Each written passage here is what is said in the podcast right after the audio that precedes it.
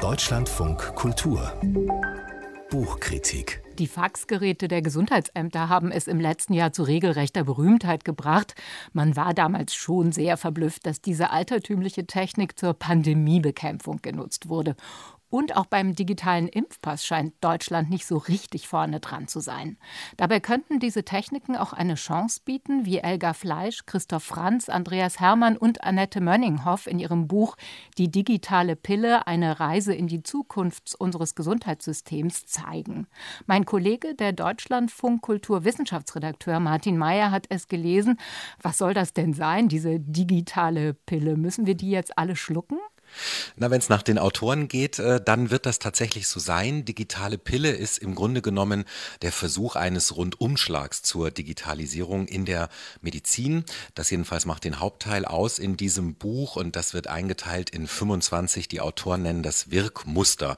Das sind jetzt nichts anderes als Beispiele, die eben zeigen sollen, was gibt's schon für digitale Techniken und zwar sowohl für Patientinnen als auch für Ärztinnen.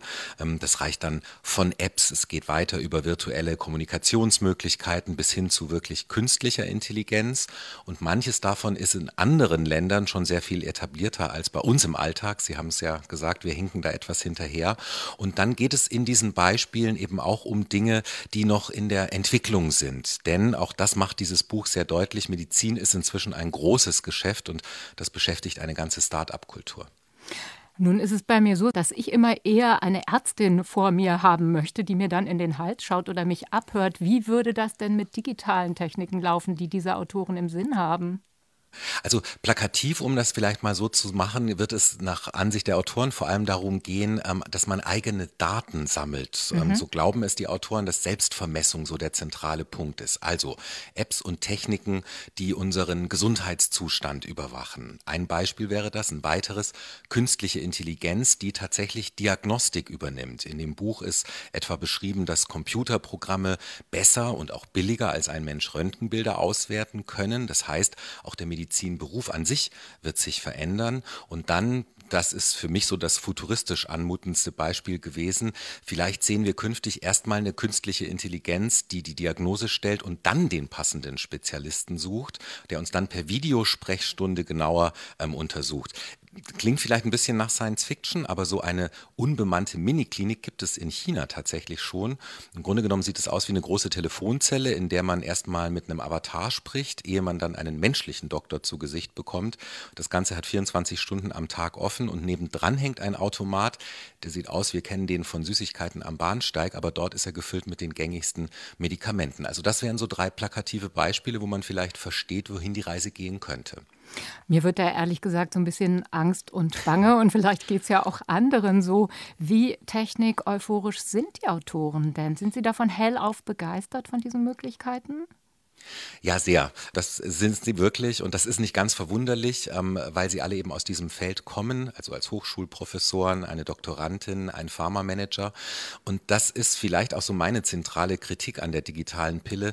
Es fehlt mir da bisweilen so die kritische Distanz. Also das Autorenteam ist wirklich sehr begeistert von diesen vielen Möglichkeiten der Digitalisierung, die es zweifelohne ja gibt. Aber man liest schon so auch einige Versprechen, die sehr nach einem Pitch bei einem Start-up irgendwie irgendwo im Silicon Valley klingen, aber vielleicht den Realitätscheck noch vor sich haben. Und ähm, ja, diese Begeisterung, die geht, glaube ich, auch zu Lasten von Risiken, denn die gibt es ja, ganz neutral bei jeder Veränderung. Und in diesem Fall der digitalen Revolution wird es um Datenschutz gehen, aber natürlich auch um ganz große Fragen. Wollen wir eigentlich so eine durchdigitalisierte Vermessung unserer selbst, unseres ganzen Lebens haben? Und all das kommt in dem Buch nur sehr, sehr am Rande vor. Sie haben, Herr Mayer, eingangs schon erwähnt, dass Gesundheit auch immer ein Geschäft ist. Das kostet ja alles sehr viel Geld. Welche Rolle spielt das denn in dem Buch? Ja, es spielt eine große Rolle und das ist für mich so ein bisschen der Hauptgrund, warum ich das Buch empfehlen würde zu lesen. Ähm, wir haben gerade in Deutschland ja ein System, in dem wir als Kassenpatienten die Kosten nicht zu Gesicht bekommen. Also was kostet eine OP, was kosten genau die Tabletten, die der Arzt aufgeschrieben hat, wie viel hat der eigentlich bekommen. Da muss man sich schon sehr für interessieren, um das zu erfahren. Ich will sie nicht mit Zahlen langweilen, aber vielleicht zwei nennen.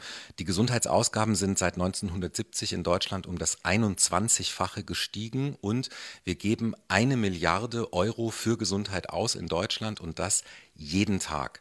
Und da muss man jetzt kein Prophet sein, um zu erkennen, das führt schnell zu einem Problem von Finanzierbarkeit. Und auch das kann man in diesem Buch eben nachlesen. Das ist jetzt nicht neu, aber es ist etwas, worüber wir, zumindest aus meiner Sicht, viel zu wenig diskutieren, was wir eigentlich wollen in der Medizin und was wir uns leisten wollen. Dafür gibt es sicher kein Patentrezept, das hat das Buch auch nicht, aber es ist zumindest aus meiner Sicht ein Beitrag in einer Debatte, die wir, wie ich finde, führen müssen, uns aber scheuen, sie zu führen.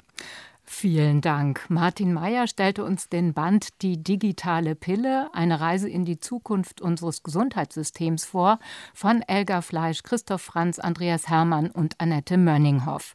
Erschienen ist der Band im Campus Verlag, 288 Seiten für 32 Euro.